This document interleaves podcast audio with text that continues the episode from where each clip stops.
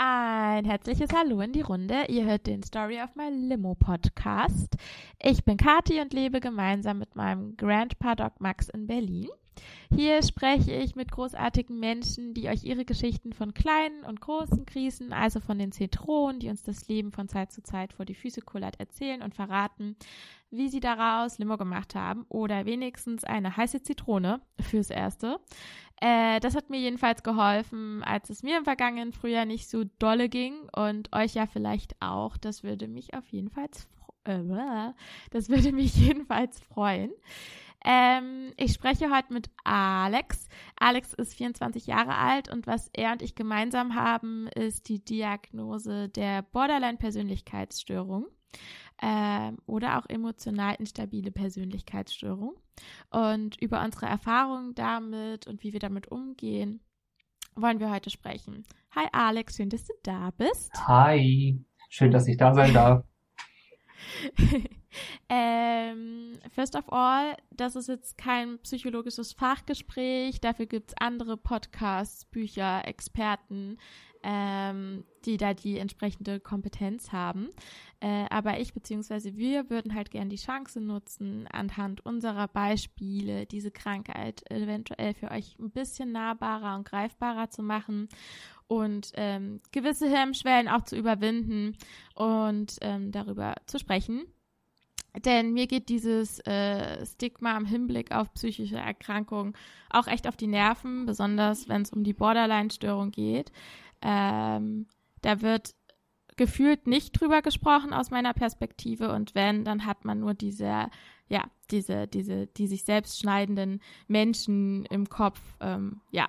Und ich finde, das Bild ist ein bisschen sehr einseitig. Äh, wie siehst du das, Alex? Ähm, ja, auf jeden Fall auch. Ähm, ich meine, so seit, ich muss sagen, ich ähm, kann mit dieser, mit diesem Begriff erst seitdem was anfangen, seitdem ich mich selbst damit auseinandergesetzt habe, im Zuge dessen, dass mir das diagnostiziert wurde, so.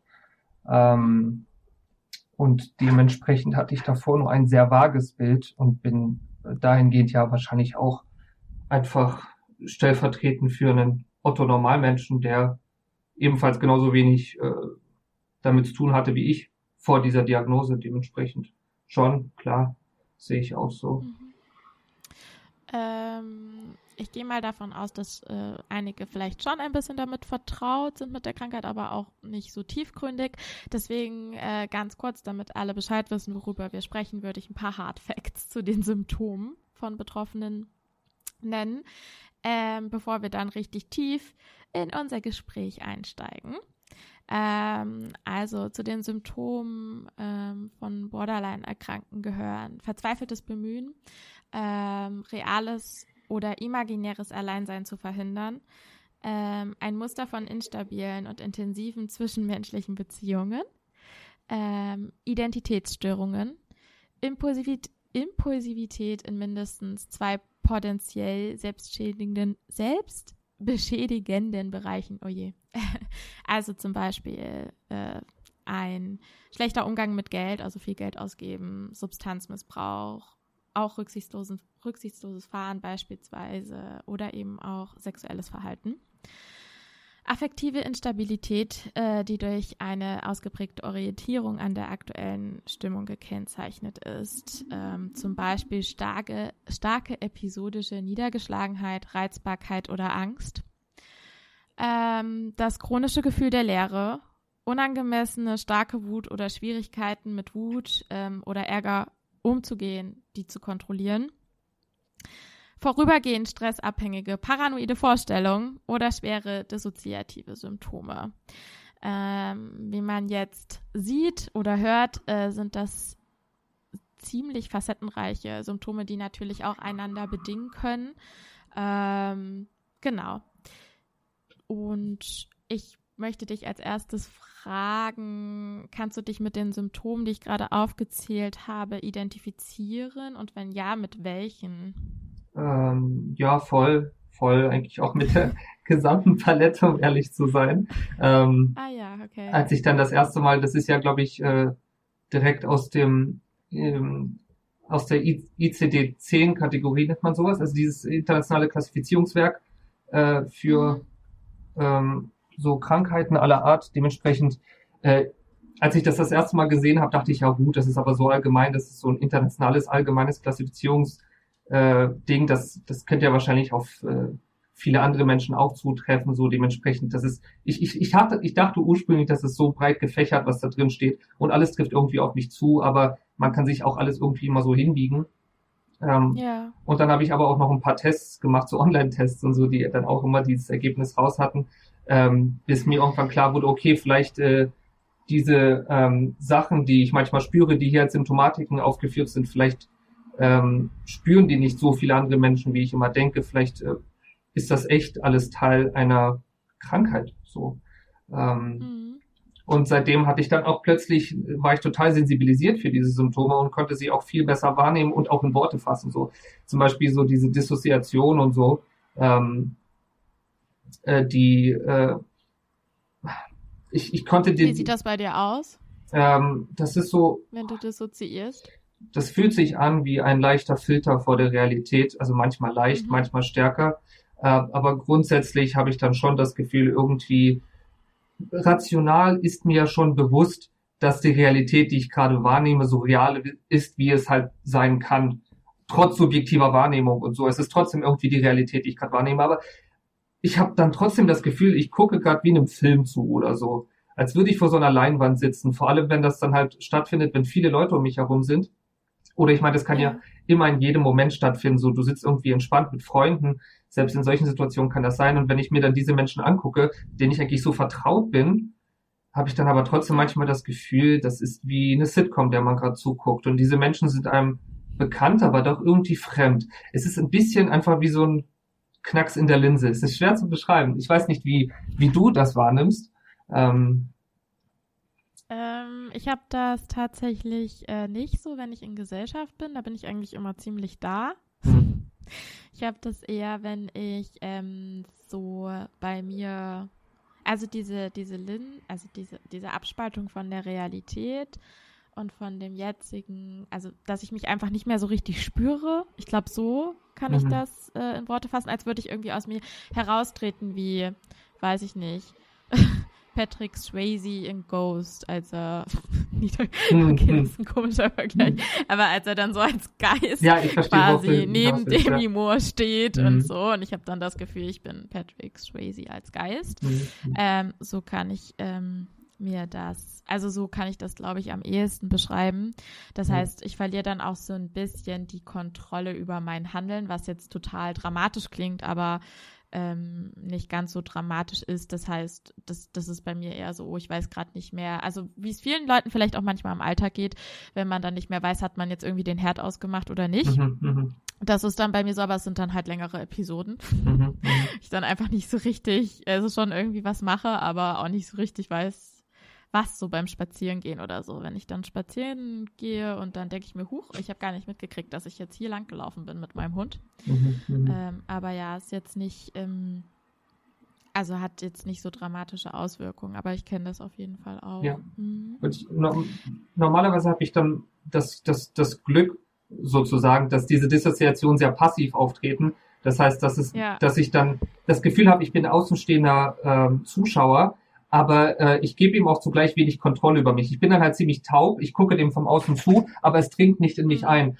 Aber wenn ich in großen Menschenmengen bin und ich krieg solche, ähm, also es wird mir jetzt auch gerade erst klar, wenn ich jetzt, wo ich drüber nachdenke, ähm, wenn ich in großen Menschenmengen bin, dann kann das viel stärker auch und ich dissoziiere, dann schlägt das viel stärker in die aktive, fast schon aggressive Seite ein, äh, dass plötzlich diese, okay. diese ganzen Einflüsse dann auch wirklich anfangen, auf mich einzuwirken. Also ein gutes Beispiel, das mir jetzt irgendwie aus dem Nichts einfällt. Jetzt habe ich eigentlich auch so noch nie in diesem Kontext gesehen oder auch eigentlich nie drüber nachgedacht.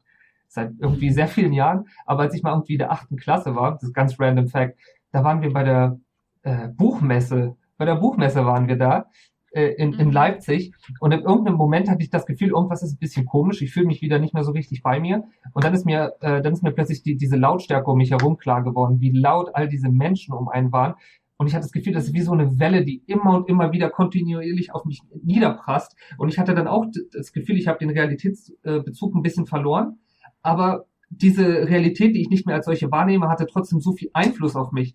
weil dieses, diese Geräuschkulisse hat mich dann halt dazu gezwungen, irgendwann, eine, also ich hatte halt eine Panikattacke und so, mir ging es auch ziemlich scheiße.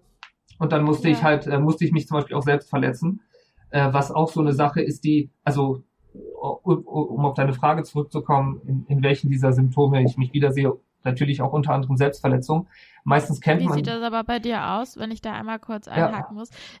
Ich werde dich, ich kenne dich ja ein bisschen. Ich weiß, dass du, wenn du einmal ans Reden kommst. Ja, dann ähm, habe ich ähm, Quasselwasser getrunken. ein, ein Redefluss, das heißt, ich werde dich manchmal ja. echt unhöflich unterbrechen. Klar, klar. Ähm, aber wie sieht das dann bei dir aus, äh, das selbstverletzende Verhalten? Ähm, unterschiedlichster Natur tatsächlich. Das hat durch verschiedene Lebensphasen äh, und durch verschiedenes Alter, das ich in dem Moment hatte, äh, hat sich das immer sehr stark verändert. Also ursprünglich auch sehr oft die klassische Schnittverletzung so. Ähm, mhm. Sehr viel, besonders in jungen Jahren. Tatsächlich gab es eine Phase, da habe ich versucht, das nicht zu machen. Eben auch durch das gesellschaftliche Stigma, weil ich immer das Gefühl hatte, das ist doch so ein Emo-Ding. So, das machen doch ja. die Typen mit den langen schwarzen Haaren und dem Make-up und so. Ich, ich, ich will keinem zu nahe treten, so, aber damals, für mich als 14-Jährigen ja. war das nichts, wonach ich streben wollte, kein Rollenbild so. Und die machen ja. das sowas für Aufmerksamkeit, das ist doch so ein Aufmerksamkeitsding.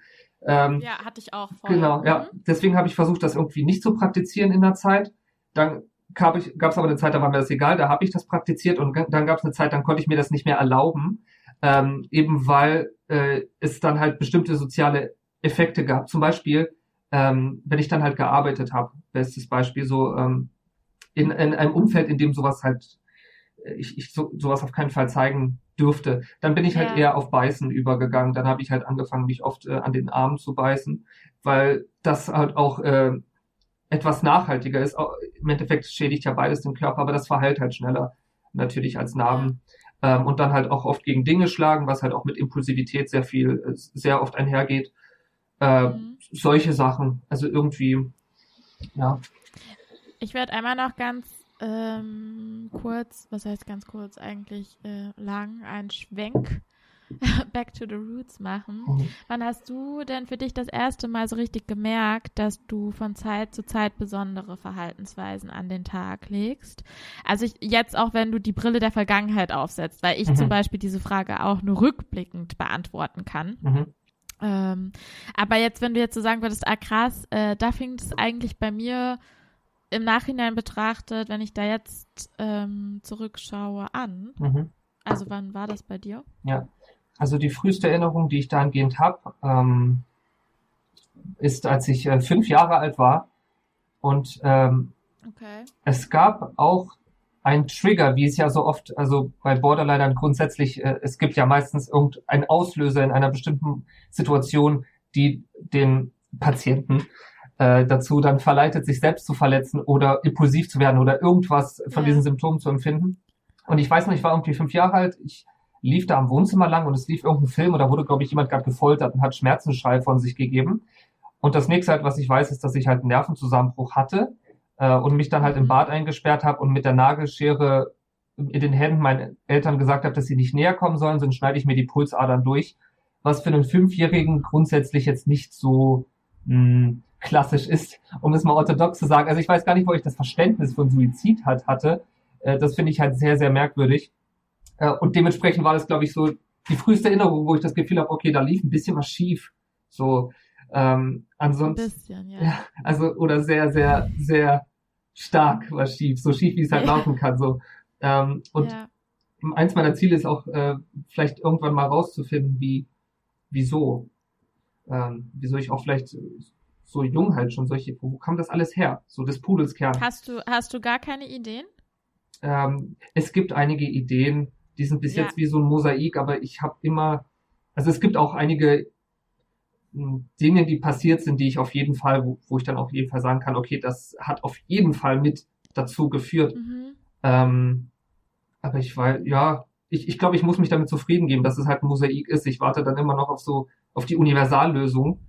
Ähm, aber es wahrscheinlich nicht geben. Nee, das ist ja also, so ein menschliches. Das ich zumindest für mich ja, entschieden, ja. So ein also, menschliches Verlangen, immer so eine einzige Antwort zu haben, aber so funktioniert das nicht, nee, wie du, wie du gesagt hast. Ja. Ja. Wie bei jeder Krankheit so. Ähm, wenn du eine Grippe hast, dann gibt's auch nicht die Universalantwort, dass du ohne Jacke gestern unterwegs warst. Es gibt doch so viele tausend andere Faktoren. So. Und da kann ja. diese Krankheit ja auch nicht anders sein. Also häufig in den Biografien zu finden von ähm, Borderline-Patienten sind, äh, also nur so als Info, mhm. nicht, dass ich mir jetzt sagen will, dass, dass das so bei uns, äh, bei dir der Fall war, ähm, sind sexuelle Gewalterfahrungen mhm. Und oder körperliche Gewalterfahrungen, schwere und also Vernachlässigung, ähm, genau, also das sind so die drei. Also ja.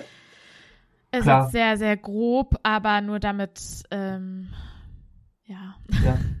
man so eine gewisse Idee vielleicht ja, hat. Genau. Also nicht für uns, ja. sondern so für die Hörerinnen und ja. Hörer. Aber ich, ich glaube, es macht Sinn, wahrscheinlich genau explizit danach zu suchen, wenn man sich dann fragt, okay, was ist ähm, irgendwie, also danach habe ich auch explizit gesucht und dann halt auch versucht, genau diese Dinge, diese Situation zusammenzutragen. Weil die meistens ja auch irgendwie okay. weg sind, so im Unterbewussten so tief versteckt, weil es gibt dann ja auch Abwehrmechanismen. Aber ja. ja. Also wenn ich jetzt davon erzählen soll, wenn ich mir jetzt rückblickend betrachtet denke, okay, da bin ich mhm. irgendwie, aus meiner Sicht ähm, fing es an irgendwie, dass da was schief lief, ist das so viel weniger dramatisch als deine Geschichte jetzt, aber ich finde sie auch erzählenswert. Ja, klar, natürlich, natürlich, auf jeden Fall. Ähm, und zwar, bei mir ging das erst richtig los in der Pubertät tatsächlich. Und ähm, also meine ich jetzt, ob das zu 100% so ist, äh, I don't know. Ähm, aber ich hatte damals äh, in der Wohnung, in der ich mit meiner Mutter gelebt hatte, oft Besuch von meinen Freundinnen.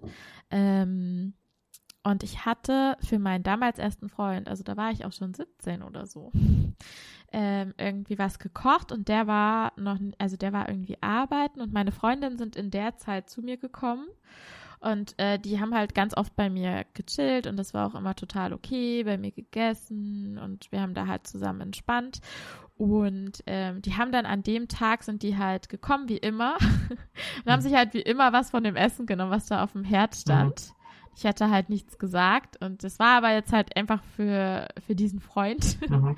äh, also und ähm, ich weiß, dass, dass mich das dann so wahnsinnig wütend gemacht hat, also so unverhältnismäßig wütend, dass mhm. die einfach an diese Kartoffeln gegangen sind, die mhm. ich da gekocht mhm. hatte.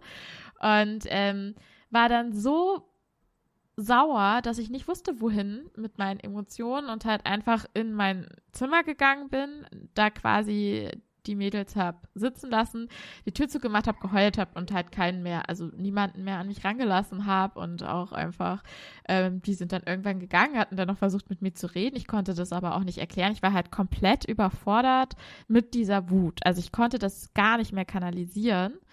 Ähm, und das klingt jetzt, also so im Endeffekt war das halt wirklich wegen Kartoffeln, also die da einfach gegessen wurden. Also so eine Lappalie, mhm. die mich komplett aus dem Konzept ja. gebracht hat. Aber Unverhältnismäßigkeit ist ja auch so dieses ganz klassische ja, Borderline-Ding, das ja so viele Leute ja. irritiert, wenn dann so ganz kleine Dinge dann zu solchen Sachen führen. Also auf jeden Fall ein sehr äh, gutes Indiz, auf jeden Fall, damals. Ja, genau. Ähm, ich würde gern ein bisschen was wissen zu deinem Alltag. Also wie der aussah, bis du dann gemerkt hast, okay, ich muss mir jetzt Hilfe holen. Und ähm, was war dann auch der Auslöser dafür? Also, also so ein bisschen zugespitzt auf die Situation heraus, dass du dann gemerkt hast, okay, so geht das jetzt für mich nicht mehr weiter. Ähm, offensichtlich ist das was, was ich nicht mehr allein bewältigen kann oder möchte oder sollte. Mhm. Mhm. Ähm, ausschlaggebend war eine Situation, die ich mit einer Ex-Freundin hatte. Ähm, unser Verhältnis grundsätzlich war super, super ungesund, ähm, weil auch sie ihre Dämonen hatte, mit denen sie zu kämpfen hatte. Und ähm, es war schon sehr problematisch, die problematischste Beziehung, die ich auf jeden Fall hatte bis jetzt. Ähm, und es gab da eine Situation, in der ich sehr überfordert war. Äh, aufgrund von verschiedenen Faktoren. Ich war halt am Boden zerstört und ähm, zugleich halt auch stark depressiv, was ja auch ein ganz klassisches äh, Mitbringsel ist an die Borderline Persönlichkeitsstörung, halt eine Depressivität mhm. oder eine Depression. Ähm, und mir ging's richtig, richtig kacke in dem Moment. Und ich brauchte halt Halt und ich habe halt geweint. Ähm, und in dem Moment hat sie äh, dann den Satz fallen lassen, ja, äh, aber Alex, Freunde sind keine Therapeuten so, weil ich irgendwie gesagt habe, so ich äh, muss mich mal aussprechen. Ähm, in dem Moment. Das war in dem Moment ein bisschen schmerzhaft, auch rückblickend betrachtet. In der ganzen Situation war das nicht ganz adäquat, aber äh, wie gesagt, sie hatte halt auch ihre Probleme. Ähm, aber das war tatsächlich irgendwie, das hat sich dann eingebrannt in irgendeinen Teil meines Hirns und äh, das hat mich dann nicht mehr losgelassen. So dieser Gedanke, Freunde sind keine Therapeuten, ähm, mhm. hat dann irgendwie in mir gereift zu dem Gedankengang, dass ich gesagt habe, okay, ich teile, ich, ich meine, diesbezüglich bin ich sowieso immer, ich erzähle niemandem irgendwas, was in meinem Kopf vorgeht und so. Ähm, und ich dachte schon mal drüber nach, dass ich das mal machen sollte mit Freunden, aber vielleicht sollte ich es einfach mit dem Therapeuten machen. So, vielleicht sollte ich mich da einfach, vielleicht, ich habe mich dann immer quergestellt, weil niemand hat was in meinem Kopf zu suchen. Wenn schon nicht meine Freunde, dann auch erst recht kein Therapeut.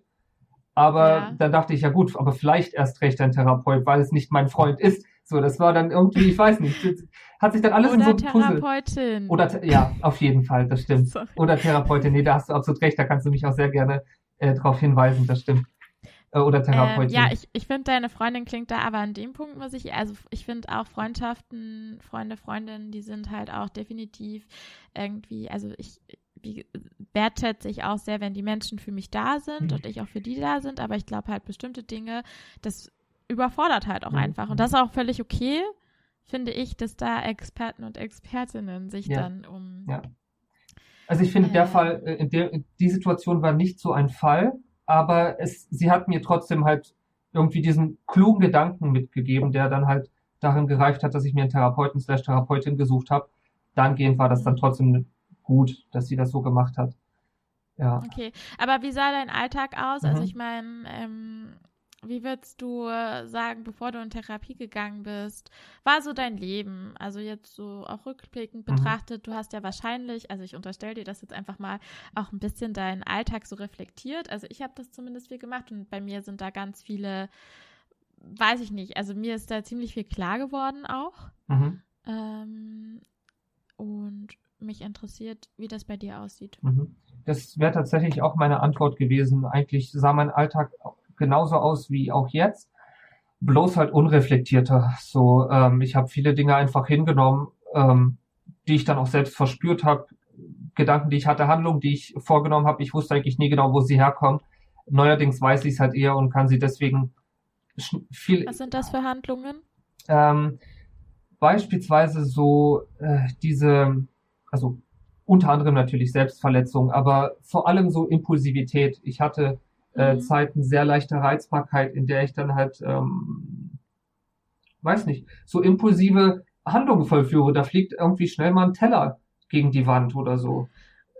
Ja, tatsächlich kann sowas dann passieren, aus dem Nichts ausgelöst durch die kleinsten äh, Begebenheiten. Und äh, früher wusste ich halt nicht, wo das herkommt. Ich hatte immer das Gefühl, das ist jetzt einfach über mich gekommen, als hätte mir jemand einen Sack von mhm. hinten über den Kopf gezogen. Plötzlich war ich da drin. Und es ist dann okay. einfach so, so bin ich halt als Mensch, keine Ahnung. Äh, neuerdings kann ich dann sagen, nein, Moment, äh, das ist äh, wieder ein ganz klassischer, äh, ganz klassischer Moment, wo meine Borderline-Seite überhand nimmt. Und was ich auf jeden Fall jetzt schon weiß, ist, dass es immer Trigger gibt. Deswegen, was war jetzt der Trigger? So, und das ist dann halt der reflektierte Prozess, wo ich dann sagen kann, Moment, das ist ein Symptom. Das heißt, es gibt einen Trigger. Wo ist der Trigger? Wie kann ich das ändern? So dieses klassische verhaltenstherapeutische Mantra. Ähm, okay. Genau, das hat mir die Therapie dann halt auch mitgegeben. Ähm, aber mein Alltag hat sich nicht verändert. Er ist halt schon immer noch geprägt manchmal von solchen äh, negativen Episoden und man muss halt einfach nur lernen, damit besser umzugehen. Ja. Hm. Ähm, Gab es denn auch Menschen in deinem Umfeld, die dir das Feedback gegeben haben, dass dein Verhalten, ich sag's jetzt mal so, schwierig ist? Äh, tatsächlich eigentlich ähm, nie. Das lag aber auch äh, also bei Freunden generell überhaupt nicht, weil da habe ich es immer verborgen. Bei den Leuten, bei denen ich es eher gezeigt habe, war halt in meinen früheren Beziehungen. Aber da muss man dann halt dazu sagen, oftmals die Menschen, die ich um mich herum hatte, ähm, waren auch nicht super gesund. So, die ging es auch oft schlecht, weswegen wir dann meistens in einem Zustand waren, wo wir uns immer gegenseitig geholfen haben.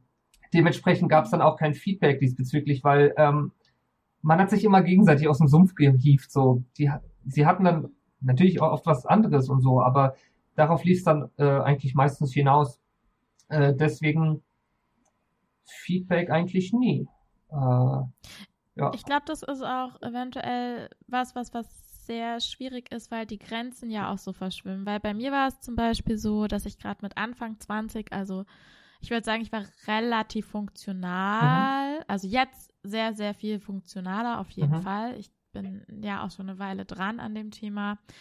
Das heißt, ähm, läuft auf jeden Fall besser. Mhm. viel besser, zum Glück. Aber gerade mit Anfang 20 ähm, war ich auch sehr impulsiv. Ähm, und das ist ja aber auch die Zeit, wo man dann halt viel so Party macht und mhm. rausgeht und ja. wuhu und ähm, ja, und dann, also dann ist dann halt so natürlich schnell gesagt, ja, Kati ist halt einfach so unsere, unsere Partybiene so. Mhm. Aber ich habe halt auch exzessiv, exzessiv. Party gemacht, ähm, wenn es mir eigentlich richtig schlecht ging. Das mhm. heißt, sehr, sehr viel Alkohol getrunken, also zu viel. Ich war immer so die, die dann halt ähm, ja, das immer übertrieben hat. Also ich war immer die, die am Ende übertrieben hat. Und mhm. da, wer kommt dann, also da ist es dann halt auch schwer, oder man will dann ja auch wahrscheinlich so als außenstehende Person nicht direkt unterstellen, mhm. dass da jetzt noch was dahinter steckt, sondern es ist halt so, ja, Kadi ist halt das Partygirl. Mhm. Was ich schon, es steckt schon auch in mir, aber es war auch mhm. schon viel mhm. so Borderline mit dabei, so im Nachhinein betrachtet. Ähm, ja also ich habe halt einfach immer das Chaos auch so ein bisschen angezogen ja. und das Drama. Ja. Und ich dachte so, das Drama ist um mich rum und es sind alle anderen. Und irgendwann habe ich gemerkt, okay, nein, ich, ich bin's, die, die Drama braucht. Mhm. So und mhm. ähm, so, wenn es dann diese, diese, also es war dann immer so ein Auf und Ab zwischen ich war himmelhoch jauchzend super gut drauf, bis hin, äh, ich kam irgendwie drei Tage wirklich nicht aus dem Bett. Ähm, und, und ja, und weiß ich nicht. Ich wusste dann schon so irgendwie, ist das normal? Ist das jetzt einfach nur so, okay, ich habe halt einen Hangover, mhm. der zieht sich jetzt halt eine Woche oder mhm. mhm. wie sieht das aus? Also so ein bisschen, genau, äh, ja. So, so war das bei mir. Deswegen finde ich es wahrscheinlich auch gerade, wenn da so die Grenzen, gerade so bei Borderline, das verschwimmt alles so. Mhm.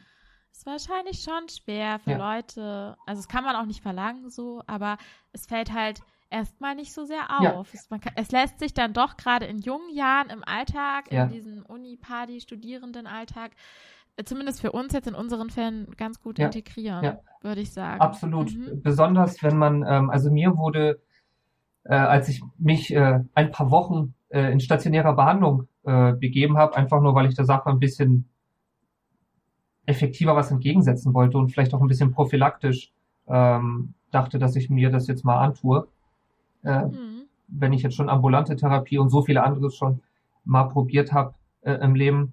Und äh, dort wurde mir dann am Ende äh, High Functionality Borderline diagnostiziert. Und ich glaube, das passt ja. auch sehr gut zu dir. Ich meine, meine Therapeutin hat auch gesagt, es ist ein bisschen so ein Streitthema, ähm, weil High Functionality impliziert Low Functionality und wenn man dann jemand sagt, du bist Low Functionality Borderline, dann trägt das nicht dazu bei, dass seine Symptome sich verbessern. So, ähm, aber ah ja, okay. also, Danke für die Klassifizierung. sorry, nee, also ja. ähm, also ich wollte nur noch betonen, dass es natürlich, also man immer so vorsichtig sein muss mit solchen dann Unterklassifikationen, aber sie hatten ja, halt klar. High Functionality diagnostiziert und ich glaube, das passt auch auf dich und das sind halt dann äh, diese Fälle, die sehr, sehr viel Energie auch äh, darauf ähm, äh, verwenden, äh, ihre Symptome auch irgendwie zu verbergen. Vielleicht auch sogar vor, vor sich zu verbergen oder es halt wirklich ja. nur im privatsten Raum rauslassen und deswegen andere Leuten das dann auch nicht klar sein kann. Ähm, und dann zum Beispiel in deinem Fall dann hat er gesagt, okay, das ist die Partymaus, die eskaliert halt gerne und dann kann es auch mal zu Drama kommen oder so. Das war dann halt eher der ja. Gedankengang von Menschen, als dann zu sagen, okay, Moment, äh, vielleicht hat sie ja eine Krankheit. Weil die Symptome haben wir dann, also die schlimmen oder die eher intensiveren haben wir dann meistens eher so ein bisschen verborgen vor den Leuten. Ja, absolut. Ähm, wie war denn das? Wie war denn dein Weg zu deiner Diagnose? Weil meiner war ein bisschen holprig, muss ich sagen. Mhm. Ähm, mich würde es erstmal interessieren, äh, wie das bei dir. Hat man das direkt festgestellt oder wie, wie war deine Diagnostik? Ja, das ähm, ging erstmal los durch ähm, ich hatte halt auch viele Einzelgespräche in einer bestimmten Zeit, als ich äh, Therapeuten gesucht habe. Manchmal habe ich mich mit denen oft getroffen, vier, fünf Mal. Das zählt immer noch als, ein, äh, als Erstgespräch. Ähm, ja. Und äh, dort wurden wir halt mir schon ein paar Mal Borderline-Verdacht ausgesprochen, immer relativ schnell, sobald ich angefangen habe zu reden. Weil meistens war das dann auch so, die erste Stunde habe ich halt auch wieder einen tiefen Schluck Quasselwasser genommen und habe dann so alles aus mir rausströmen lassen. Und dann haben die da halt immer zugehört, aber dann hat sich für die anscheinend relativ schnell ein Bild ergeben. Und dann haben die gesagt, okay, Borderline-Verdacht, Borderline-Verdacht, aber ähm, sie wollten halt alle noch nicht diagnostizieren, weil sie gesagt haben, das macht man nicht bei äh, Erstgesprächen. Bis ich dann ja. irgendwann den Therapeuten gefunden habe, mit dem ich das dann halt länger gemacht habe. Äh, und der konnte es dann halt diagnostizieren. Und dann halt in der stationären äh, Therapie wurde das dann alles nochmal unterstrichen. Ähm, und genau zugleich habe ich mich dann selbst versucht, ein bisschen schon nach den ersten Verdacht, äh, nach den ersten Verdachtsaussprüchen mich mit, damit ein bisschen auseinanderzusetzen und irgendwie so auch in psychologischen Lehrbüchern gekramt und so ähm, hm. und so Therapiebüchern zu dem Thema und habe dann gemerkt, okay, das passt eigentlich so, so gut. Ähm, dann war mir das dann auch klar. Dann konnte ich auch das Positive daraus sehen, weil oft bei den Therapiebüchern standen ja auch irgendwelche Therapieansätze und die konnte ich dann auch durchführen und konnte dann merken, okay, die haben einen hohen Wirkungsgrad. Dementsprechend macht das schon Sinn, dass ich das wahrscheinlich habe wenn selbst die Gegenmittel irgendwie helfen. So, genau. Mhm. Dementsprechend war das eigentlich relativ smooth, muss ich sagen. Wie okay. war der bei dir? Äh, ach so, ähm, nochmal ganz kurz. Du, mhm. also, weil wir jetzt so ein bisschen verpasst haben, was zu dir zu sagen. Du hast damals, oder, nee, du studierst auch jetzt gerade noch, also all mhm. dein ganzer, dieser ganze Prozess hinzu, okay, ähm, ich habe die Diagnose, ist alles in der Studienzeit passiert, richtig? Ja, genau, genau. Okay. Ähm, was natürlich auch immer spannend ist, weil auch da kannst du dir deine Zeit frei einteilen, soweit es geht. Mhm. so stressig, aber du weißt schon, was ich meine. Ich finde das immer so ein bisschen, also das war das, was bei mir halt auch ähm, eingeschlagen hat, äh, um nochmal darauf zurückzukommen, dass man das gut verbergen kann, weil ich das vorhin so einen wichtigen Punkt von dir fand, mhm. äh, weil so tendenziell, wenn man halt mal ein Seminar nicht schafft oder mal nicht in die Vorlesung geht, dann ist das halt nicht so was, was, mhm, mhm. was jetzt so großartig auffällt, weil das ja schon auch irgendwie mit zum Uni-Alltag dazugehört. Weil ich nur noch einmal mit zum Besten geben. Ähm, ja, bei mir war das ein bisschen anders. Bei mir ähm, hat sich quasi mein selbstverletzendes Verhalten ähm, darin geäußert, dass ich äh, ähm, ziemlich Probleme hatte mit meinem Essverhalten. Also mhm. ähm, das war damals so, also Essen war für mich schon immer auch so ein so ein Punkt, ähm, womit ich halt diese innere Anspannung, also man, ich habe ganz, ganz oft Probleme mit dieser inneren Anspannung, diesem Alleinsein-Gefühl. Mhm. Und ich habe schon sehr, sehr, sehr früh angefangen, das über Essen zu lösen. Mhm. Ähm, so dass dann natürlich auch ähm, ja, also ich natürlich auch zugenommen habe und ähm, gerade dann in der Oberstufe, äh, als es dann auch immer, sag ich mal, gesellschaftlich auch immer schlimmer und dieser Druck, also ich will jetzt nicht mhm. diese ganze Body-Shaming-Geschichte aufmachen, ich glaube, ähm, ist soweit bekannt, mhm. ähm, hat dann irgendwie ja dann auch dazu geführt und halt eben auch um diese Anspannung irgendwie abzubauen, dass ich dann ähm, bulimisches Verhalten an den Tag mhm. gelegt habe. Mhm und halt ähm, super schnell damals, ähm, also relativ schnell 30 Kilo abgenommen hatte, mhm. verloren hatte. Und das war dann natürlich aber auch was, was alle begrüßt haben. Mhm. Weil jetzt mhm. sah ich ja gesünder aus. Jetzt mhm. war ich, sah ich ja viel fitter aus. Mhm. Das heißt, es wurde ja dann auch nochmal bestätigt, mein Verhalten. Ähm, mhm. aber ich kam dann halt quasi so mit diesem, okay, irgendwie äh, drei Tage hungern und dann halt irgendwie riesige Unmengen an Essen verschlingen, die man dann wieder los wird, kann nicht so gesund sein. Mhm. Also das wird jetzt selbst mir irgendwie klar. Mhm. Und natürlich bin ich dann mit diesen Symptomen, wo ich heute weiß, das ist einfach meine Form des selbstverletzenden Verhaltens ja. gewesen, ähm, bin ich dann mit diesen Symptomen ähm, in eine Therapie gegangen und die Diagnostik war, das Verfahren war halt einfach sehr oberflächlich.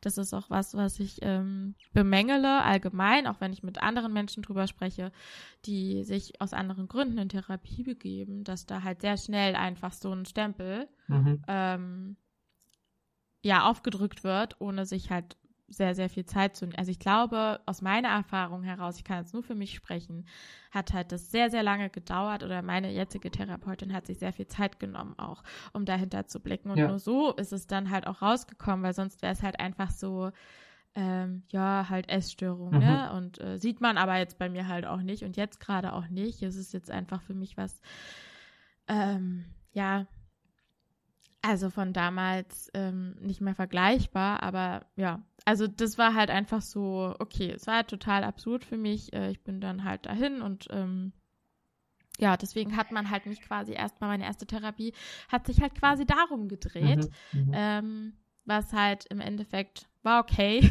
Ich habe mhm. trotzdem was gelernt, mhm. aber war jetzt nicht unbedingt zielführend ja. und hat sich mir auch einfach nicht erschlossen. Ja, so. ja. ja stimmt. Ähm, also kann ich, ja. kann, kann, ich absolut nachvollziehen. Ich, als ich 15 war, war ich dann auch mal beim Hausarzt, weil ich dann auch das Gefühl hatte, irgendwie stimmt das, äh, geht das alles nicht so rechten Ganges.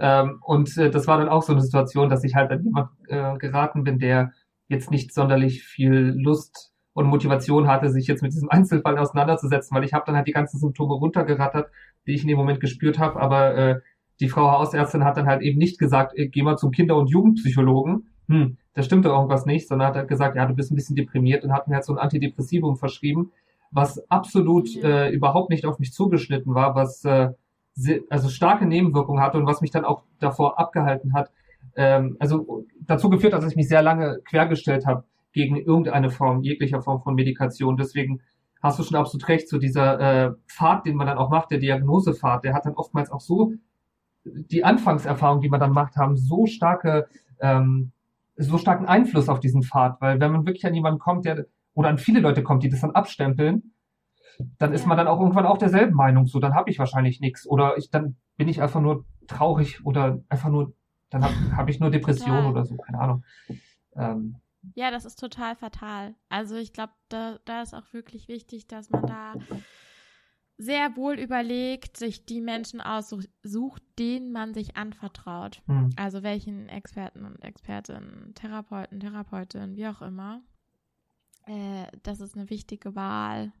Und äh, tendenziell hatte ich schon auch ähm, da in der Therapie irgendwie schon das Gefühl, so, hm, ich weiß nicht, ob das jetzt hier gerade das Richtige ist. Mhm. Ähm, also ja, ist halt einfach schade, weil das System als solches ist ja auch einfach überlastet und mhm. naja, okay. Mhm.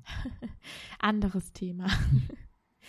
ähm, was sind denn so deine, deine größten Triggerpunkte? Was oder wo macht dir die Borderline-Störung das Leben am dollsten schwer? Äh, ich denke auf jeden Fall ähm, in der sozialen Interaktion äh, grundsätzlich. Ähm, wie, wie gesagt, wie du davor schon gesagt hast, eine der Symptome sind ja diese sehr äh, intensiven, aber auch oft äh, instabilen sozialen äh, Beziehungen, die man hat mhm. mit Menschen. Das habe ich dann äh, auch sehr lange gespürt, bis ich dann endlich mal verstanden habe, okay, vielleicht äh, ist das auch mit meinen Handlungen geschuldet oder meinen Gedanken. Äh, auch wenn ich irgendwie immer. Hast du das, mhm. sorry, ist das äh, in, ist das in jeglicher, ähm, tritt das in jeglicher Form der Beziehung auf? Also freundschaftlicher und auch romantischer Beziehung? Hm, ich glaube in wahrscheinlich unterschiedlichen Formen, aber mhm. die Symptomatik spielt sich, glaube ich, in beiden Fällen ab. So. Kannst du das ein bisschen näher beschreiben? Mhm. Also einmal ja. erstmal in einer freundschaftlichen Beziehung ja. und dann in einer ja. romantischen? Ja, äh, äh, in der freundschaftlichen ist das schon in bestimmten Situationen davon geprägt, dass ich äh, den Kontakt sehr ähm, unvermittelt abbreche, so mit Menschen. Äh, andererseits, okay. andererseits bin ich aber auch ein Mensch, der sehr, sehr viel Wert auf Kontakte legt, die ihm nah ans Herz gewachsen sind. Bei denen gebe ich mir mal größte Mühe, sie über Jahre hinweg aufrechtzuerhalten. Aber manchmal kann Und es. Wann, mhm. Ja. Wann, also wann brichst du unvermittelt den genau. Kontakt genau. ab? Manchmal kann es halt passieren. Also bei Borderline ist dieses, nee, nee, alles gut, alles gut, äh, alles gut. Ich versuche nur diesen äh, Gedanken zu formulieren, aber du hast mich jetzt keinesfalls irgendwie aus dem Konzept gebracht. Meistens ist es ja bei Borderline eben so, dass es halt dieses Schwarz-Weiß-Denken gibt und dementsprechend kann man Menschen sehr einfach idealisieren, aber sehr Menschen dann auch sehr schnell verdammen für Voll, ja. Kleinigkeiten so und äh, in der freundschaftlichen Sphäre, also was heißt Kleinigkeiten, aber in der freundschaftlichen Sphäre gab es halt manchmal Situationen, wo irgendwelche Dinge passiert sind, aber dann gemischt damit, dass ich dann Dinge auch ungern anspreche, hat sich das dann äh, irgendwie so äh, angehäuft wie in einem Wasserfass und dann bleibt meistens irgendwie der letzte Tropfen, der dann halt dazu führt, dass ich für den anderen quasi unvermittelt den Kontakt komplett abbreche, aber von heute auf morgen einfach ich weiß nicht, ghoste oder wie auch immer man das nennen will. Äh, nicht, dass ich das, also ich finde das auch ultra schlecht. Ich finde das auch gar nicht gut, aber äh, der erste Schritt zur Besserung. Du das? Also der erste Schritt ist ja erstmal zur Besserung, das anerkennen zu können. So, ähm, also in der freundschaftlichen ist sowas passiert selten, aber kann schon mal vorkommen. Ähm, mhm. Und in der romantischen sowas natürlich nicht, weil das würde ich mir jetzt einfach nicht rausnehmen. Das ist schon sehr assi in jeglicher Hinsicht. Natürlich auch in der freundschaftlichen. Aber da ähm, habe ich vor allem mit dem ähm, ist einer meiner Triggerpunkte Enttäuschung. So, wenn ich das Gefühl habe, ich enttäusche den anderen, ähm, oftmals indem ich halt nicht für die andere in dem Fall da bin, ähm, weiß nicht, das, äh, ja, das, das triggert mich, wenn ich, weil ich versuche, so gut es geht, für die andere da zu sein in, in jeglicher Hinsicht und äh, so gut es geht, bei allen Problemen zu helfen, die die andere äh, hat. Aber manchmal gab es Situationen, die waren für die andere viel zu groß, für mich aber auch. Wir beide konnten auch einfach nichts dagegen tun, egal was wir gemacht hätten. Und rückblickend. Aber was heißt mhm. das jetzt genau? Also du hast dann versucht, äh, für die andere Person da zu sein und das hieß dann für dich, ähm, du hast dann auch viel erwartet oder du hast die andere, per also du hast äh, nee, ich, ich, ich schaff's, dann deine Partnerin. Nee, ich, ja? ich, ich, ich schaff's das Problem einfach nicht zu lösen äh, für die Partnerin, egal wie viel Mühe ich mir gebe, weil ich äh, an ein Problem gerate. Das willst du dann aber unbedingt das, das weckt in mir das Gefühl, dass ich äh, meiner Verantwortung nicht nachkomme oder so oder so. Okay. Ich habe dann einfach sehr, sehr hohe Erwartungshaltung auch an mich selbst so und ähm, mhm. weiß nicht. Bin, okay, du hast Erwartungshaltung ja. an dich selbst. Ich habe immer sehr hohe Erwartungen ja. an meinen Partner. Ja, ja, ja. ja bei, bei mir ist der, der, innere Kritiker ist halt irgendwie super stark bei mir und das führt dann halt zu Stress und das kann aber auch dazu führen, dass ich äh, mich dann selbst runtermache und zum Beispiel das Gefühl habe, dass ich ähm, in dem Moment äh, der Partnerin nicht das geben kann, was sie bräuchte, wenn ich das Problem nicht lösen will, auch wenn es äh, kann, auch wenn es niemand anderes könnte so egal wie es wäre, weil manche Probleme dann wirklich einfach zu groß sind, selbst für zwei Menschen, egal wer die sind. Ja. Wertest du dich dann ab? Ist es dann das, was das zur Folge hat? Es ist halt eher, ähm, es ist eher Selbsthass, so, weil mhm. so, so komisch das klingt, ich habe nicht das Gefühl, ich habe ähm, ein niedriges, also ich habe zum Beispiel kein niedriges Selbstbewusstsein, würde ich von mir sagen aber ich habe schon, also weiß nicht. Ich lache gerade, deswegen. Ja, äh, ich, ich, will das jetzt auch keinesfalls in so einer komischen, ich will mich jetzt nicht loben oder so, ich will einfach nur irgendwie mhm. ehrlich versuchen, diesen Sachverhalt aufzuschlüsseln. Ich würde sagen, ich bin selbstbewusst, aber ich habe ein niedriges Selbstwertgefühl so. Also es kommt halt eher, ja. es hat eher so ein, oder eher Sel Antipathie zu mir selbst. Verstehst du? Ich, ich mhm. verbringe nicht gerne Zeit mit mir. Obwohl ich eigentlich schon okay bin, ich sehe das auch ein, aber irgendwie hm, es ist, also es ist so ein existenzielles ist Problem. Allein sein schwer, einfach. Ja. Also einfach irgendwie ja. zu existieren ist ein bisschen schwer, egal in welcher Form. So. Ex existieren ist nicht leicht, Leute. ja. Also ich, es, ist, es ist so ein ganz tiefer, ganz komischer, klebriger Selbsthass, der eher so existenzieller okay. Natur ist. Und der wird dann halt oft gespeist aus solchen Situationen und führt dann oft dazu, dass ich dann den anderen abstoße und dann sage so, bevor ich das irgendwann echt verkacke oder bevor ich was ah, Schlimmes okay. tue, bevor ich den anderen richtig hart enttäusche, so dann ähm, tatsächlich enttäusche ich den anderen aber sehr oft dadurch, dass ich dann voreilig Schluss mache, weil ich Schiss habe, ja. weil ich dann halt Bindungsängste habe und dann mache ich zum Beispiel sehr oft Schluss und das bringt den anderen aber äh, die andere dazu, dass sie irgendwann halt sagt, ich kann nicht mehr. So, du hast jetzt schon irgendwie zweimal mit mir Schluss gemacht, jetzt kann ich einfach nicht mehr. Jetzt äh, und das führt dann halt eher dazu, dass Ach, du kommst dann geht. immer wieder an. Also du bist, du machst dann so, oh, ich kann das nicht und es wird mir zu viel und dann gehst du aber wieder äh, ab irgendeinem Punkt denkst dir, shit, ich will das eigentlich nicht verkacken und gehst du zurück äh, oder wie? Also tatsächlich diese Momente, wo ich das habe, wo ich den anderen abstoße, sind dann meistens so sehr, sehr extreme Phasen, die dann so eine Stunde gehen oder so. Und meistens kommen wir da durch, durch das Gespräch, bis ich dann irgendwann wieder ah, stabil okay. bin. Weil ähm, die Gründe, die ich dann anführe, sind halt es, es liegt dann nicht an der Beziehung. Ich komme einfach mit meinem eigenen Kopf nicht klar in dem Moment und habe das Gefühl, ich muss den anderen okay. vor mir schützen so. Äh, aber die andere okay. schafft meistens mich dann irgendwie im Gespräch wieder zu stabilisieren. Ähm, aber wenn sich dann sowas wiederholt, das zerrt dann halt an den Nerven der anderen und damit wird das so eine Selbstsabotage ja, das, so. Das klingt halt krass anstrengend, ja. ja. Aber ich habe halt auch gelesen, das ist anscheinend auch äh, ein sehr, sehr klassisches äh, Phänomen bei Borderlinern. Das ist so ein ganz klassischer, äh, die, die Situation so oft an ihr zu rütteln, bis sie halt von selbst umfällt, so eine selbst äh, offenbare Prophezeiung quasi durch die eigenen Hände das Ding kaputt zu machen, so richtig dumm. Ja, voll. Aber, ja, ja kenne ich aber auch richtig mhm. hart, ey. Mhm. Aber ich bin da anders. Mhm. Ähm, ich habe halt so krasse Angst vom, vom Verlassenwerden und, und Angst davor, allein zu sein oder das, was ich jetzt hat, habe in der Beziehung, dass das irgendwie weg ist, dass ich krasse Erwartungen irgendwie an meinen Partner stelle. Also quasi mhm. so gefühlt äh, so einen Vertrag für die nächsten 100 Jahre unterschreiben, dass er für immer bei mir bleibt mhm. und alles gut mhm. ist für immer, mhm. weil ich das nicht ertrage, dass es eventuell auch mal anders laufen könnte im mhm. Leben, so wie es mhm. halt läuft. Mhm. Ähm, das ist natürlich unheimlich viel Druck äh, für mich und auch für die andere Person. Und diese Erwartungshaltung, da, da gehe ich dann halt auch so ran. Das heißt, so dieses, ähm, wenn mich der andere dann enttäuscht und sowas passiert halt einfach in, in Beziehungen, man enttäuscht sich, man verletzt sich gegenseitig, es ist einfach so. Ja. Äh, ist halt niemand perfekt. Äh, das kann ich gar nicht. Also gerade dieses Idealisieren Lustigerweise kann ich das in meinen Freundschaften, habe ich das irgendwie an irgendeiner Stelle gelernt.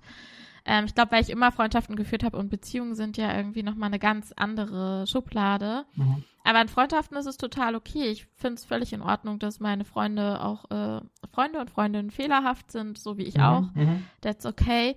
Äh, aber nicht mein Partner. Ja, ja. Absolut. das ja. geht nicht. Und dann ähm, kann das schon auch durchaus sein, dass ich ähm, ja, wenn es dann in der Beziehung zu einer Verletzung kommt, ob die kleiner oder größer ist, ich, ähm, ich bin da schon durchaus äh, zur Furie geworden, wenn ich diese Situation irgendwie Freundinnen erzähle, dann kann ich mir nicht vorstellen, dass du so bist, aber doch, mhm. ich bin so. Mhm. Ich habe schon wirklich ähm, Partnern das Leben dann so ein bisschen, ich werde jetzt nicht sagen zur Hölle gemacht, aber äh, ich bin durchaus zur Furie geworden und auch habe auch irgendwie Sachen gemacht, auf die ich nicht stolz bin. Mhm. Ähm, war, weil ich halt einfach so mit diesen, mit diesen Ängsten überhaupt nicht umgehen konnte. Ja, ja. Und, ähm, Super interessant. Ja, also. Mhm. Sorry, ja. Nee, nee, sag ruhig, sorry. Äh, ja, aber das ist so mein Trigger. Also so mhm. Beziehungen, ja. ähm, ja, ja. ist nicht so einfach. Bei dir ist dann halt so die. Weil, Sorry, entschuldige. Ja. Nee, sag. Äh, bei dir ist dann wahrscheinlich eher so halt so eine Verlustangst ist halt quasi dieses klassische ja. The äh, Thema. Bei mir ist es äh, auf der anderen Seite die Bindungsangst. So, äh, du hast Angst, den anderen zu verlieren, und ich habe äh, mhm. eher Angst, mich äh, an die andere zu binden aufgrund von sehr starken inneren Kritik, weil ich dann denke so, ey, ähm, wenn diese Person mit mir zusammen ist, dann muss sie so glücklich sein, wie es nur geht. Ihr soll es halt nichts mangeln so und ich muss die beste Version von mir sein. Und wenn ich das nicht schaffe, dann ähm, sollte ich mich vielleicht jetzt eher an, entfernen und an mir selbst arbeiten. Zugleich habe ich natürlich auch, wie jeder Borderline natürlich auch irgendwo Verlustängste, weil ich dann sage so, ich komme mit mir selbst nicht klar, ich brauche jemanden. Das ist dann halt der Konflikt, der dazu führt, dass ich dann halt so instabile äh, Beziehungsmuster entwickle und äh, die andere dann ziemlich äh, damit äh, erschöpfe. Im Endeffekt. Ja. Ja, spannend. Äh, wenn man das so betrachtet, it's a match. Wir können uns gut ergänzen, Alex. ja, stimmt, stimmt. Ähm, kannst du denn für dich auch was Positives aus der Störung ziehen? Also gibt es da auch einen Hauch einer, äh, wenn, wir, wenn wir beim Story of My Limo Podcast bleiben, mhm. gibt es da auch was, was für dich zur Limonade wird? Mhm. Voll. Auf jeden Fall. Mhm. Das ist nämlich ähm, einerseits bin ich äh, jetzt schon irgendwo zu so einem existenzialistischen Menschen geworden und denke viel zu viel über die viel zu grundlegenden Fragen des Lebens nach und äh, das macht oft einfach keinen Sinn. Man nimmt sich damit ein bisschen Seelenfrieden. Aber ich bin froh, dass mich ja. auch irgendwo diese Diagnose schon von früh an in diese existenzialistischen Sphären gerückt hat, wo ich dann oft angefangen habe, über eben das Leben und alles, was es ausmacht. Angefangen von Sinn, an, aufgehört zu Unsinn, wie auch immer, was es damit alles auf sich hat, weil dadurch habe ich irgendwie so das Gefühl einer Sensibilität für das Leben entwickelt. Und andererseits macht einem die Diagnose auch, macht einem die Diagnose das Leben oft intensiv. So, durch die Impulsivität kommt man an verrückte Orte, man macht verrücktes Zeug sehr oft. Äh, und selbst, also wenn es schlecht ist, ja, dann tut's halt weh. Also wenn, wenn die Emotionen her, eher nach unten überschlagen. Das tun sie ja dann meistens, wenn man Depressionen hat und so. Aber manchmal gibt es ja dann auch Zeiten, da schlägt es halt nach oben über. Und dann gibt es halt so Situationen, an die ich dann zurückdenke, wo ich dann einfach, also ich habe nie äh, jetzt irgendwie super harte Drogen genommen oder so Heroin oder so, aber es waren so Situationen, wo ich das Gefühl hatte, so müsste sich das anfühlen. Wahrscheinlich nehmen das Leute genau deswegen, weil ich war einfach in so einem High, einfach nur aus mir selbst heraus, meistens. Mhm. Ähm, aber wo ich das Gefühl hatte, so wow, ich, äh, ich bin, mein Herz könnte explodieren, mein Herz ist zu klein für diese Brust so. Ich habe das Gefühl, ich, ja. ich will einfach nur noch platzen, so ist das beste Gefühl auf der Welt und ich spüre einfach, ich spüre mich so hart. Ich weiß nicht, wie ich das erklären soll, aber das sind dann halt so die positiven ja. äh, Momente, wo man, wenn man in einem guten Kontext ist, und in die kommt man ja dann meistens auch dem durch Impulsivität, durch Spontanität, dann passiert auch cooler, verrückter Scheiß. Und man den aber dann ja, genießen kann, das ist echt äh, krasses Hormonfeuerwerk so. Ähm, und das macht Spaß. Mhm. Und äh, wenn man sich auch kreativ austobt, macht das auch super viel Spaß. Also wenn man eben so versucht, den Schmerz dann zu verarbeiten und eben nicht durch Selbstverletzung, sondern durch andere angenehme Sachen, sei es irgendwie Sport, um Energie abzubauen oder Musik oder gibt ja noch ein paar andere Tätigkeiten, die halt Spaß machen grundsätzlich, äh, dann fühlt sich das meistens dann sehr, sehr, sehr schön an. So. Und das, ja, ja das sind die guten Sachen. Was ich mag, ist meine Sensibilität. Ich habe das Gefühl, ich bin halt durchaus, also das, was ja auch manchmal, ähm, naja, es hat Fluch und Segen, aber ähm, ich habe damit gelernt, umzugehen. Äh, ich, ich kann Menschen, glaube ich, aus meiner Sicht sehr schnell wahrnehmen mhm. und deren Vibe irgendwie spüren. Mhm. Ich weiß nicht, mhm. was ich meine. Mhm. So also empathisch, also so, oder? Ja, ja, empathisch, genau. Und ähm, ja, ich würde sagen, ich bin empathisch und ich kann halt auch, weiß ich nicht, ich komme in einen Raum und was halt manchmal, weißt du, so dieses, ich weiß nicht, wie das bei dir ist, aber wenn irgendwo schlechte Stimmung war oder so, ich rieche das halt sofort. Das ist immer sehr witzig, wenn ich hm. dann irgendwie sage zu einer Freundin, die, mit der wir irgendwie, keine Ahnung, weiß ich nicht, zu einem Paar dazu gestoßen sind und dann gehen wir wieder auseinander, dann sage ich zu ihr, ich glaube, die hatten echt Stress, irgendwie oh. war komisch und sie sagt oh. so, hä? Wieso habe ich gar nicht mitbekommen? Hm. Und dann im Nachhinein kommt raus, ja, okay, die hatten halt wirklich einen Konflikt ein bisschen mhm. ein paar Minuten zuvor. Solche Sachen hatte ich schon auch, solche Situationen. Mhm. Ähm, ich nehme halt irgendwie so ein paar Schwingungen cool. ziemlich extrem cool. wahr. Was natürlich auch, wenn es Konflikte gibt oder so, ist es für mich manchmal un. Mhm. Also ich kann das manchmal nicht ertragen, wenn Spannung in der Luft ist. Das ist mhm. wirklich ähm, dann natürlich wieder der Fluch. Also wenn ich auch nur ansatzweise merke, die Stimmung kippt, ich bin da sehr harmoniebedürftig. Ja. Oh, ich finde es so unglaublich anstrengend. Das ist für mein Nervenkostüm richtig, richtig Ey, also voll, also, voll. schlechte Stimmung ja. und Konflikt. Es ist so, oh, ja. ist, ich kann das gar nicht beschreiben. Es ist wirklich ja. einfach die pure Panik. Ey, super. Ich krieg halt, ja. Sorry, ja. Entschuldige, Entschuldige, ich wollte nicht äh, reingrätschen. Sorry. Sag ja, ich krieg halt so richtig Schweißausbrüche. Ich, mhm. ich brauch, ich, ich kann das, es kann ich nicht, es mhm. ist wirklich, ich kann das nicht beschreiben. Ich muss dann aus dieser Situation raus. Ich kann das auch nicht mit einem Spruch dann einfach, ich bin sonst nicht so auf den Mund gefallen, würde ich sagen. Aber in solchen Situationen bin ich sprachlos. Mhm. Ähm, ja. ja. So sieht das aus. Verstehe Aber voll. so tendenziell mag ich das sehr gerne, ähm, dass ich ähm, ja, dass ich sehr feinfühlig bin. Das, mhm. das finde ich schon. Ja.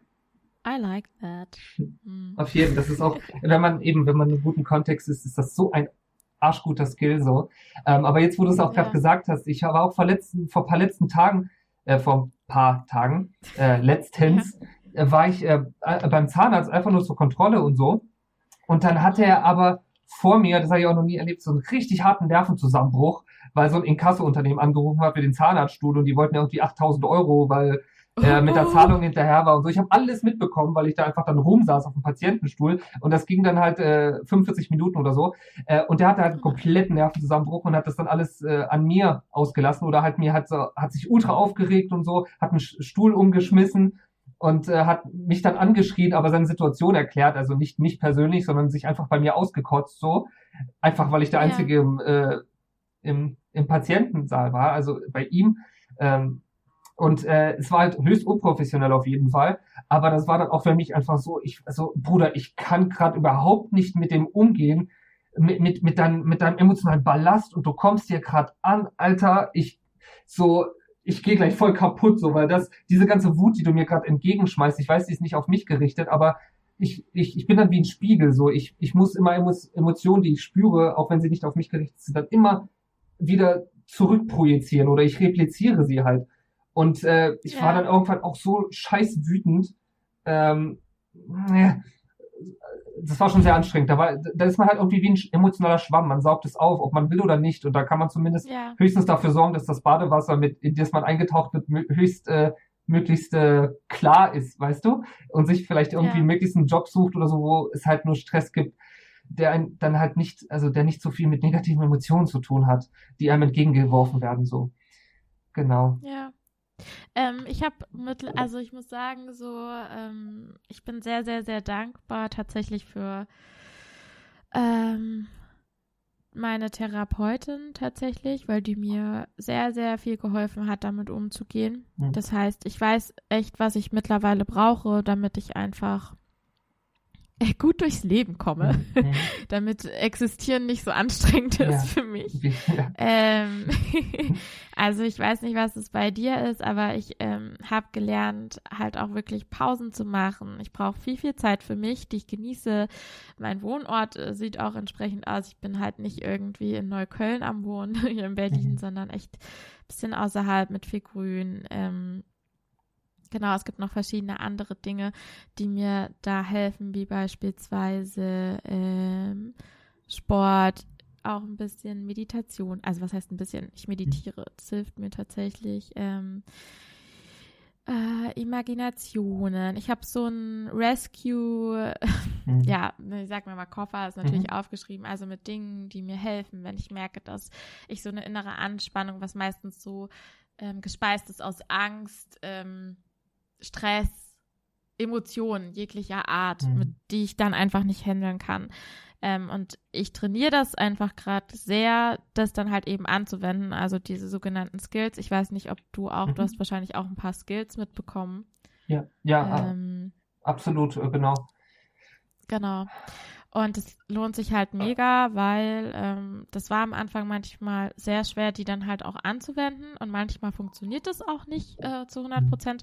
Aber ich merke halt, das ist halt wirklich so wie immer wieder, weiß ich nicht, wenn man sich vorgenommen hat, Sport zu machen, man geht jetzt halt ins Fitnessstudio und das Gehirn muss sich ja auch erstmal wieder neu neu finden mhm. und mhm. konzipieren, damit man halt einfach auch schnell schaltet, wenn man merkt, okay, jetzt, jetzt wird es irgendwie eng in mir drin. Mhm. ähm, und jetzt tue ich das und eben nicht, greife nicht dazu über, äh, mich selbst zu verletzen, mhm. in welcher Form auch immer. Ja, genau. Das, ähm, ja, wie sieht das bei dir aus? Ähm, ja, äh, absolut. Da habe ich halt auch so einen Notfallkoffer äh, entwickelt. Das ist bei mir tatsächlich ein Schächtelchen mit so ein paar Sachen. Ähm, oh, sweet. Ja. Benutze ich tatsächlich aber relativ wenig, weil ich versuche dann mehr Gebrauch zu machen von den zwei anderen Komponenten, die da sind. Äh, einerseits ebenfalls das Skillset, was du angesprochen hast, so diese bestimmten äh, Sachen, die man dann halt machen kann, wenn man, wenn es schon wirklich fünf vor zwölf ist oder vielleicht schon fünf nach zwölf äh, emotional ja. gerade. Ähm, da sind dann halt auch irgendwie, weiß nicht, da was ganz klassisches, was ich jetzt dann auch entdeckt habe, was mir dann hilft, diesbezüglich ist äh, äh, Liegestütze machen dann einfach. Wenn ich merke, plötzlich brodelt's wieder in mir und ich habe wieder dieses, dieses, dieses so viel Energie und also negative, aggressive und ich weiß nicht wohin damit. Heute war wieder auch so eine Situation, ähm, da kam ich wieder gar nicht klar und da konnte ich das wieder erfolgreich einsetzen. Einfach so lange Liegestütze machen, bis ich halt irgendwann nicht mehr kann. So. Ähm, Wie viele halt, schaffst du? Ich habe heute 50 gemacht. So. Ähm, Nein. aber dann, dann ging es mir halt ähm, einfach besser. So, ich hatte dann halt, ja. ich, ich, äh, man soll ja auch nicht so viel machen, dass man dann zusammenbricht und gar keine Energie mehr für den Tag hat, aber zumindest, dass man halt ja. nicht mehr dieses Über an Energie hat. So, weil danach habe ich so ja. in mich reingelauscht und ich dachte so, oh, jetzt geht's mir echt gut. So, ich habe jetzt nicht mehr das Verlangen, gegen irgendwas treten zu müssen. So, ähm, und dann konnte ich mich wieder entspannt dem Tag widmen. So, ähm, man muss da halt immer so ein bisschen rumsegeln. Ähm, und die andere Komponente ist dann halt äh, so ein Ritual, ebenfalls, äh, also irgendwie so eine Grundstruktur, wo ich dann zum Beispiel auch meditiere und das versuche jeden Tag zu machen, dann auch so ein Dankbarkeitstagebuch zu schreiben, äh, wo ich ja. einschreibe, was so gute Sachen sind, ähm, äh, die, die mir am Tag äh, geschehen sind ähm, und solche Sachen. Und abseits dessen natürlich äh, möglichst versuchen, Zeit für die Tätigkeiten zu finden, die einem gut tun. In meinem Fall vor allem Musik und äh, also Musik machen und ins Gym gehen. Äh, das sind Dinge, die mich dann immer hart resetten und ja, die helfen auch. ins Gym gehen und das resettet dich hart. Gehst du ins McFit? Ja, ich habe ich hab, äh, Glück und Unglück zugleich. Ich habe Also zum Glück habe ich in zwei Minuten von mir entfernt ein Gym und es hat sogar dazu geführt, Ja. dass ich manchmal, wenn es mir echt scheiße ging, konnte ich sofort dahin. So äh, und Das das, ist war natürlich gut, ja, ja. perfekt. Äh, Unglück ist, es ist halt ein Fitti. Dementsprechend äh, ist dann halt immer so. Das ist auch an der Ausfahrt ähm, aus der Stadt. Deswegen ist das Klientel dort halt dann meistens, wie man es halt sich vorstellt, stereotypisch. Aber, Was auch okay ist. Ich, Ja. Sorry, dass ich dich ein bisschen verarscht habe. Deswegen jetzt. nee, nee, ach Quatsch, ach Quatsch, ach Ist Quatsch. okay? Ist, ja, ja, klar. Okay, gut. Ähm, ja, Alex, danke schön für deine Offenheit. klar. Na klar, sehr gerne. Ähm, ich bin auch jetzt, diese Folge liegt mir sehr am Herzen, so Mhm. wie alle Folgen, aber die jetzt schon nochmal besonders, Mhm. weil ich glaube, wir haben uns beide jetzt auch sehr, sehr geöffnet. Ähm, wenn es dazu Fragen gibt, dann stellt die mir gern auf dem Instagram-Kanal Story of My Limo Podcast. Und ansonsten, ähm, vielen Dank fürs Zuhören. Vielen Dank, Alex, für deine Zeit und für deine Offenheit. Ja, vielen Dank, dass wir so cool Äh, drüber diskutieren konnten. Das hat mir auch sehr viel Spaß gemacht. Ja, ich fand es auch ziemlich spannend, ein bisschen von deiner, äh, von, ja, Aus dem Nähkästchen. So, ja, ja. Geplaudert. Weißt Jo. ja, und damit äh, sage ich mal Tschüss. Tschüss. Warte, warte, da muss ich auch noch auf Stopp drücken.